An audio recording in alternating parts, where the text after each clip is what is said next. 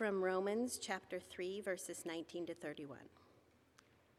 Now we know that whatever the law says, it speaks to those who are under the law, so that every mouth may be stopped and the whole world may be held accountable to God. For by the works of the law, no human being will be justified in his sight, since through the law comes knowledge of sin. But now the righteousness of God has been manifested apart from the law although the law and the prophets bear witness to it. The righteousness of God through faith in Jesus Christ for all who believe. For there is no distinction, for all have sinned and fall short of the glory of God, and are justified by his grace as a gift through the redemption that is in Christ Jesus, whom God put forward as a propitiation by his blood to be received by faith. This was to show God's righteousness because in his divine forbearance he had passed over former sins. It was to show his righteousness at the present time, so that he might be just and the justifier of the one who has faith in Jesus. Then what becomes of our boasting? It is excluded. By what kind of law? By a law of works? No, but by the law of faith. For we hold that one is justified by faith apart from the works of the law? Or is God the God of Jews only? Is he not the God of Gentiles also? Yes, of Gentiles also, since God is one, who will justify the circumcised by faith and the uncircumcised through faith. Do we then overthrow the law by this faith? By no means. On the contrary, we uphold the law. The word of the Lord. Thanks.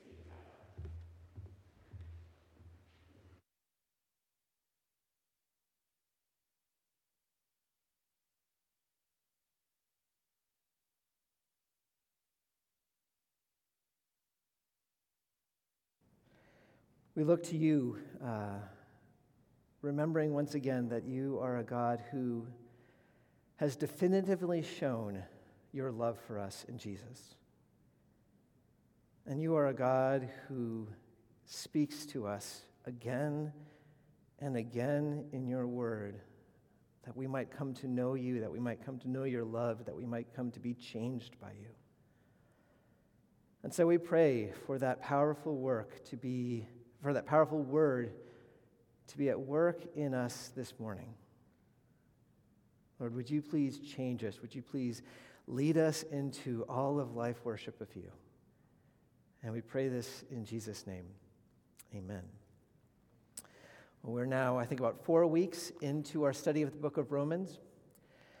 And um, it seems that uh, Christians throughout the ages, as they find themselves going through this book, the book of Romans, they often come to experience something that I think can best be named as power. If you gather almost any group of Christians together, almost any size, certainly this size here, you will almost certainly find some people, if we were to have a conversation talking about something that happens to them as they were working through this book. Maybe some verse or some passage suddenly shifted something in their very being. And for the first time, they saw and were changed. There is power in this book. That this is the case would be no surprise to Paul, who wrote this letter to the Romans. When he was seeking to help and strengthen the Roman church who were going through difficulties, he knew the very best thing he could do for them was to tell them again the gospel. Because, as he says, the gospel, in it we find the power of God for salvation. And it is perhaps the passage that we just read that is one of the most central, the most powerful passages, even in Romans, as it points us to the gospel. The, the last couple of weeks has been kind of leading to this point. Here is the culmination. The last couple of weeks, as we've been considering idolatry and we've been considering human sin, we've been seeing humans' great need. We've been seeing something that is needing to happen, and here we find the solution. And the solution that we see, the center as it's trying to talk about the gospel in these verses, is the righteousness of God. Maybe you noticed it when Jennifer was reading. We're going to be especially focusing on that middle section, 21 to 26. And almost every other verse uses that phrase. Verse 21, the righteousness of God. Again, verse 22, the righteousness of God. Verse 25, this was to show God's righteousness. And again, verse 26, it was to show his righteousness at the present time. The righteousness of God is central, according to Paul's understanding of understanding the gospel. And to understand this, I think it's useful for us to kind of step back for a moment and to consider two truths about God that we find throughout all of Scripture. One is that our God is one who is unwaveringly committed to the good of his people. He is unwaveringly committed to the good of his people. We see this from the very beginning when God said, Let there be light. And he filled this world with good things and beauty and stars and animals, and he put us there. He didn't do this because he was bored, he didn't create everything because he was lonely. He created this world because he is filled with joy and he wanted to share that joy with others. He was committed to our good. And even after humanity completely turns its back on God in, uh, in, idolatry and rejection, what do we see when he, he comes to Abraham and he says to Abraham, I am going to bless you, and through you and your descendants, I'm going to bless all of humanity. We see a commitment for the good of his people. And then, when Abraham's descendants, generation after generation, are turning from him, eventually they go into exile. What do we see? But God, again, saying the same things. He says through the prophet Isaiah, How can I give you up, Israel? I will not hand you over to destruction. We just read at the very beginning of our service even if a mom can forget her nursing child, I cannot forget you. And so in Isaiah, he promises, I will again bless your descendants. He is unwaveringly committed to the good of his people. Now, the second attribute of God that I think we need to consider in understanding this is that God also, in this world of sin, is a God of wrath, a God who judges all evil. And in fact, actually, in chapter 2, when Paul is speaking of his gospel, he says this is a key part of his gospel. And in 2 verse 16, he speaks about how there is a day of wrath in the future, a day when God would judge all of the secrets of human hearts through Christ Jesus. He says, according to my gospel, that God is a God of wrath is actually part of the good news. And we might say, how? How is God's wrath part of the good news? And I think the reason that some of us kind of have a hard time even thinking in those terms is, is because we have perhaps a misunderstanding of what God's wrath is. So, um, in, uh, in the Marvel comics, especially like Spider Man and Daredevil, there is this one arch villain known as Kingpin or Wilson Fisk. Maybe you know who he is. He's this hulk of a guy. And what makes him so terrifying as a villain is that at certain points he is just given over to overpowering terrifying rage. In, in, one of the Marvel TV shows, there's this moment where he's been embarrassed and he feels deeply wounded. And, and so for the next few minutes, he just takes it out on one person and, and he's just like breathing hard and you can feel the passion and he's seeing red and he just, he's just, it's brutal until at the very end he starts, after the person he's been attacking is just destroyed, you see him finally being able to breathe calmly and move away with blood spattered, and he's okay again because his aggression has been resolved. That is in no way what the wrath of God looks like. God does not see red. God does not lose control. God does not have some aggression within him that he just needs to vent to be okay.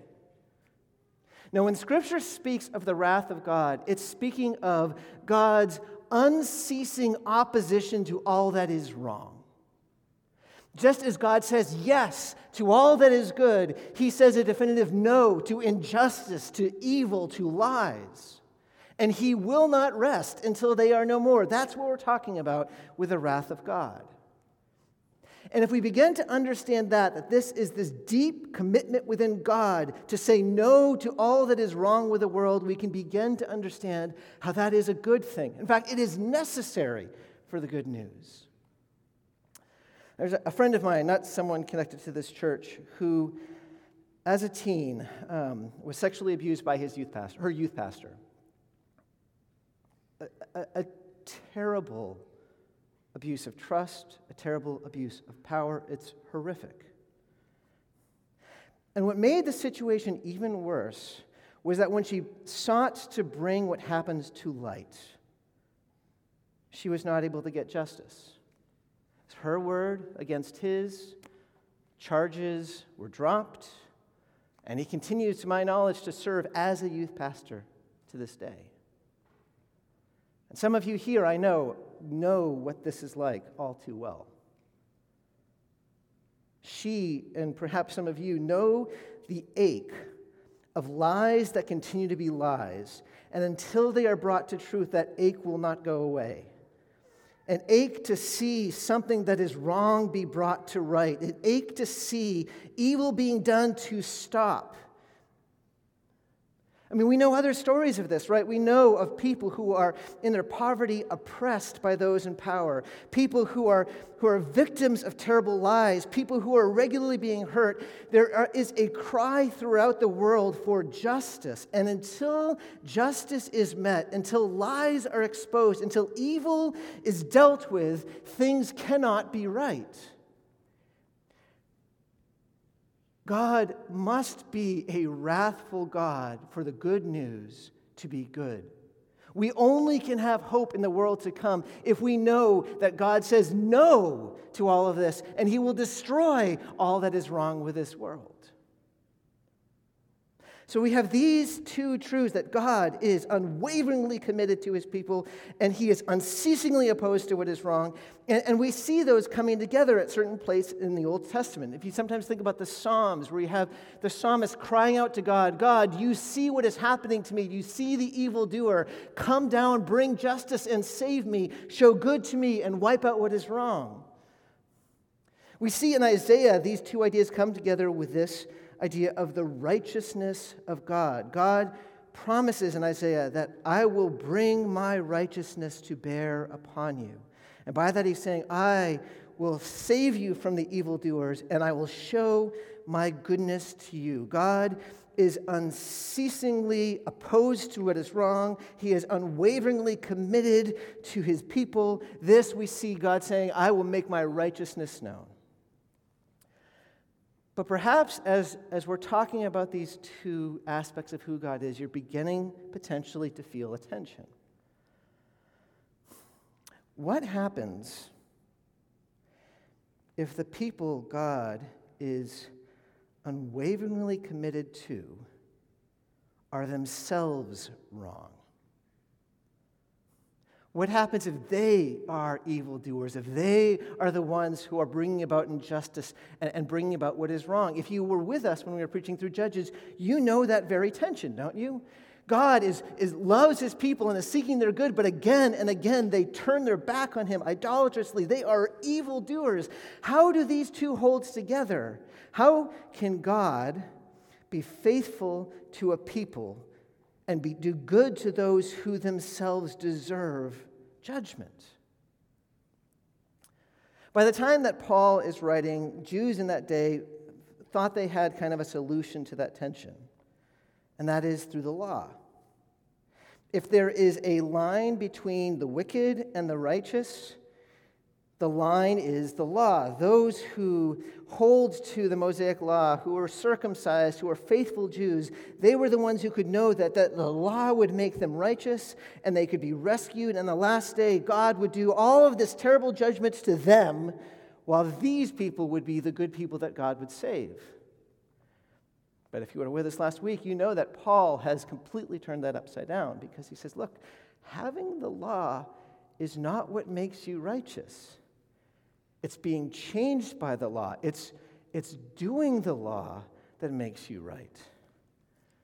And even the most reverent, pious Jew, if they are honest with themselves, will recognize they fall short. And so, as we saw last week and we saw at the beginning of our passage this week, he says, Now, whatever the law says, it speaks to those who are under the law, so that every mouth may be stopped, and the whole world may be accountable to God. The whole world, all of humanity, fails before God's judgment, is the point here.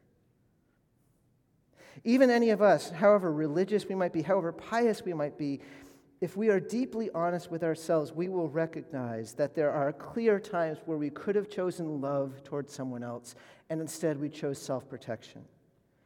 That there is a posture that we could have had full of gratitude and praise towards God, where oftentimes we turn on ourselves. We were made for glory, to be glorious like God, to reflect His goodness, and we have fallen deeply short. That's what we see in our passage, where He says, All have sinned. Jews who keep the law and Gentiles alike, all have sinned and fall short of the glory of God. Do you see the tension?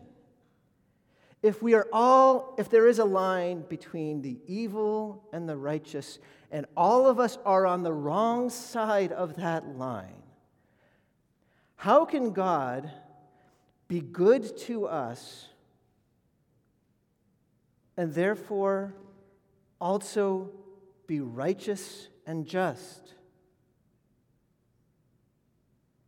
If you feel that tension, how, how can the righteousness of God be real? Then you will begin to understand what Paul is saying in 3 verse 21, where he writes, But now the righteousness of God has been manifested apart from the law. In other words, until this point, you might not have understood how this could hold together. Until this point, it might have been confusing, but now, now we see. And it's not through the law that this happens. But now we see how God can both be good to his people and thoroughly just and against all evil. How he continues on. The righteousness of God through faith in Jesus Christ. God is able to be good to his own and God is able to be unceasingly opposed to all that is wrong through Jesus. He says, All who have sinned, the way that we can be justified, the way that we can be right in God's sight, is by his grace as a gift through the redemption that is in Christ Jesus.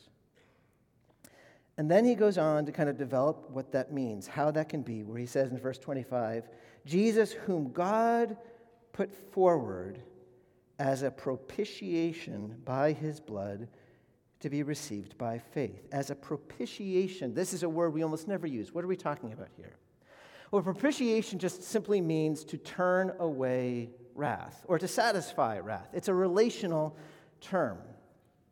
So, um, when I was a kid, um, my brothers and I would collect baseball cards. And um, my younger brother, Steve, his absolute favorite baseball card was a 1985 Olympics Mark McGwire card. It was worth a ton at the time, like $15. Now imagine if, like, one time I was just like looking through cards and I was outdoors and I saw the Mark McGwire card and I took it out of the plastic and, and I just kind of left it on the ground and it was there overnight and it was raining and the card was ruined my brother Steve would have every right to be angry with me for what I had done, right? But imagine if I, feeling bad with my paper route money, found the card at the local card store and got a brand new mint condition version of that card and brought it back to Steve. Steve's anger in that moment would be resolved. The, the, the, debt would be paid. I would have propitiated him. There would be no more anger between us, and we could move forward once again as brothers without that standing in the way. That's the idea of propitiation. And what we see here is that Jesus, going to the cross, propitiated the wrath of God towards us that it might be completely satisfied and that in our relationship with God, God might have nothing but favor towards us. Now, even as I say that, once again, I want to clarify what I think can be a horrible misunderstanding of what I just said, of what this passage says.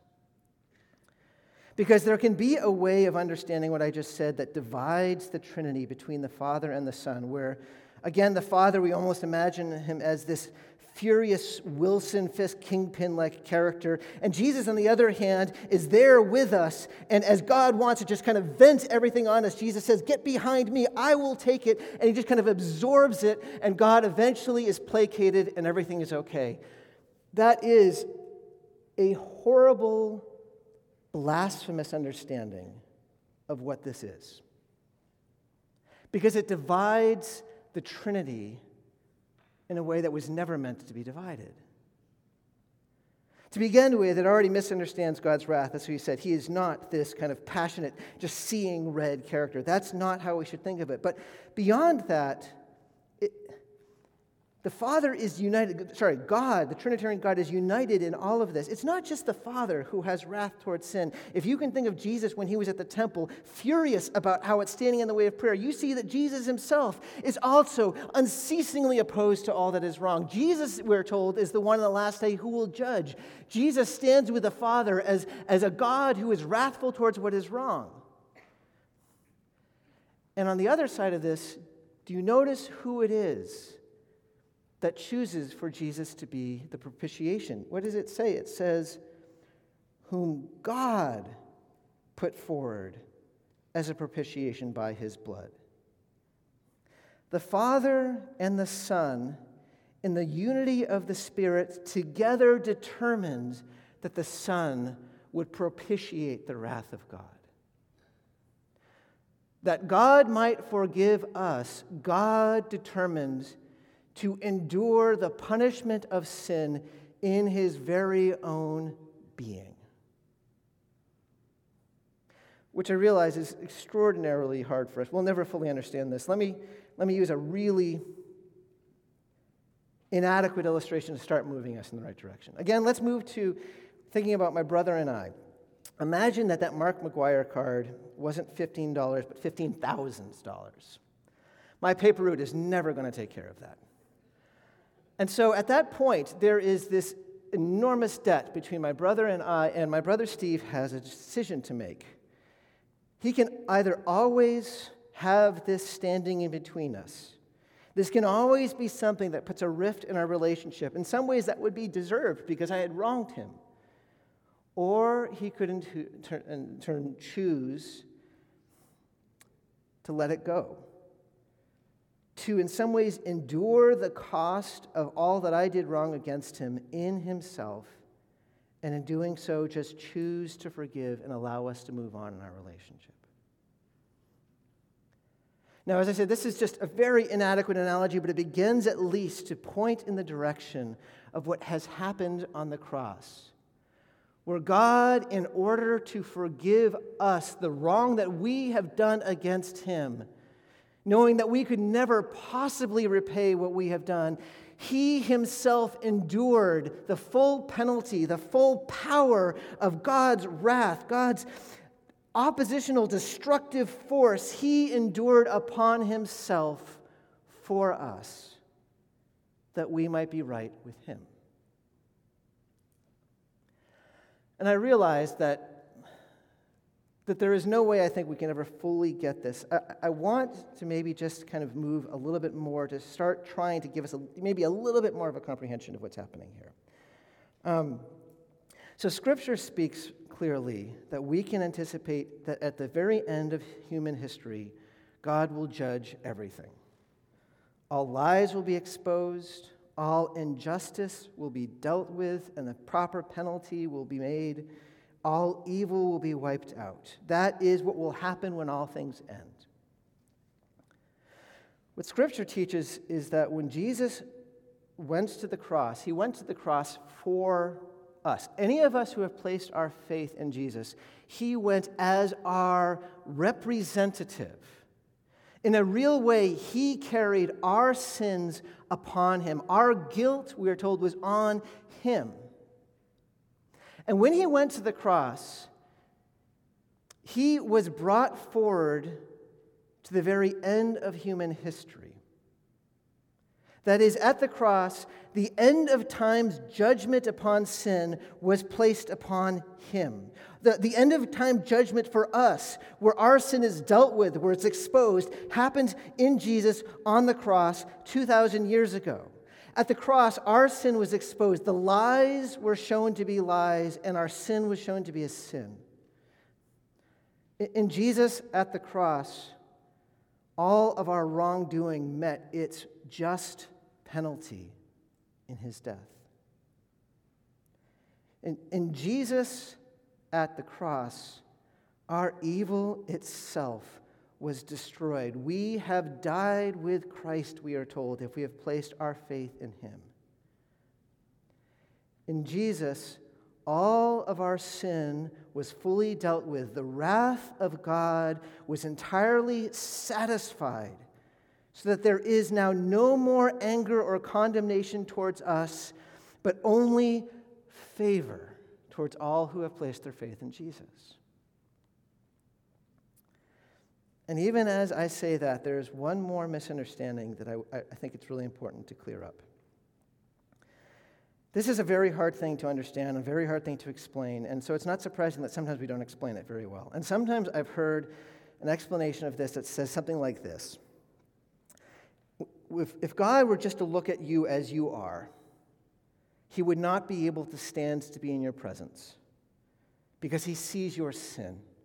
He sees all that's wrong and he would be revolted by that. But the good news of the gospel is that instead of God seeing you, God sees Jesus. And because he sees Jesus when he looks at you, he is filled with love because he sees Jesus. And the implication of that almost is like we're, we're kind of like an annoying kid that the father will allow into the house because we want to play with his son, and he wants his son to have his friends whether they annoy him or not. Do you see how that way of telling the story, how it would become impossible to imagine that we could ever please God? It would be impossible for us to imagine that God could ever really like us. And there's something deeply wrong with the way that story is told, because what that is implying is that God loves you because Jesus went to the cross for you. That God loves you because he sees Jesus. But the order is the opposite. God sent his son to die on the cross for you because he loves you. Jesus went to the cross because from all eternity, God had already seen you. You, with all of your quirks, He delighted in you. He knew what you would do to yourself with sin, and He grieved. And His love for you was so perfect, so complete, that He will not rest until all that stands in the way between you and Him is dealt with. And that's why He sent Jesus to, to take away the lies, to take away the injustice, to take away all that separates us so that we might become wholly His. See, the reality is, it's not just that God loves you, it's that God smiles upon you because he likes you. He delights in you. And here is how we now finally get to the resolution of what we've been saying from the very beginning. How do these fit together? Notice after Paul speaks about this propitiation he says this was to show God's righteousness. Because in his divine forbearance he had passed over former sins. How could he have been right by not, by not punishing sins? This is how. It was to show his righteousness at the present time, so that he might be just and the justifier of the one who has faith in Jesus. The one who is later described in chapter 4, the justifier of the one who is ungodly. This is how we are told God can at the same time be a God who is opposed to all evil and will wipe out all evil because he is a God of wrath, and yet he can treat you as righteous. Why? Because of Jesus. This is the gospel of the righteousness of God. It, it tells us that we have a God who is wonderfully, endlessly, unimaginably good who sees every cry, who sees every ache, who sees every way that sin is ruining us, and he cares, and he will work and work until there is no more, and all that is left is good, because he is wonderfully, unimaginably, extraordinarily good.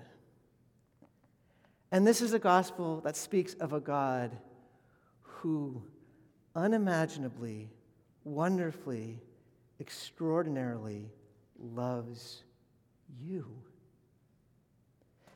You. He loves you, not just some hidden version of you hiding behind Jesus. He, he loves you. He, and, and He knows the very things that you want no one to know about yourself, the things that cause you the deepest shame. He knows your failures. He knows your, your habits that are, are, are not good. He knows the ways that again and again, when you have the opportunity to do what you know is right, how again and again he, you fail. All of that he already knows, and yet he loves you. All of these things he sees and, and your shame, and it doesn't cause him to turn away in disgust and to move away. Remarkably, extraordinarily, when God sees that about you, it has caused him to move towards you to bring his son into this world, to draw near to you, more near than we can possibly imagine, and to take away all of that, all of that sin, all of that shame, all of that guilt, all of it dealt on the cross so that when Jesus died, it died with him. So that you might have nothing standing in the way between you and the God who loves you. This is the gospel of the righteousness of God. And what is extraordinary, what one of the most extraordinary things, of the many extraordinary things about this, is that is this is not something that you and I need to achieve to be able to experience this relationship with God, it is not something that we need to earn. It's not something that we have to go through years of practice. It's not something where we have to fulfill the law. No, how is it that we are able to experience it? Jesus, sorry, it said very clearly about how we receive it from Jesus, whom God, verse 25, put forward as a propitiation by his blood to be received by faith. That's it. It's a gift. He says right before that the justified freely by his grace as a gift. God wants to give you Jesus. Jesus wants to give you himself. He wants you to have everything in him, and all he calls you to do is to receive this as a gift and believe. And that belief that belief will change you. In that belief, you will experience a power unlike any other. Not because your faith is strong, but because what you are placing your faith in is stronger than you can possibly understand. Whether you are someone who has been Christian for many years, or if right now in this moment you are hearing this, this is the heart of what it means to be a follower of Jesus to hear this again and to receive this gift and to know in Jesus you have everything. What I'd like to do, as we always do, is to take some time for us to confess our sins. And I want us to understand that when we are doing this, this is not so that we can kind of bring ourselves through some, some place of feeling especially bad. It's not an appropriate degree, but that's not the point. The point is, as we name ourselves before God, we can then recognize that those very things we are most ashamed of are the very things that God has completely dealt with on the cross. We, we confess our sin that we might more deeply take hold of this gospel by faith. And so let me invite you to spend a couple of minutes turning towards God, to be honest before Him, to receive the reality of His forgiveness in Christ Jesus.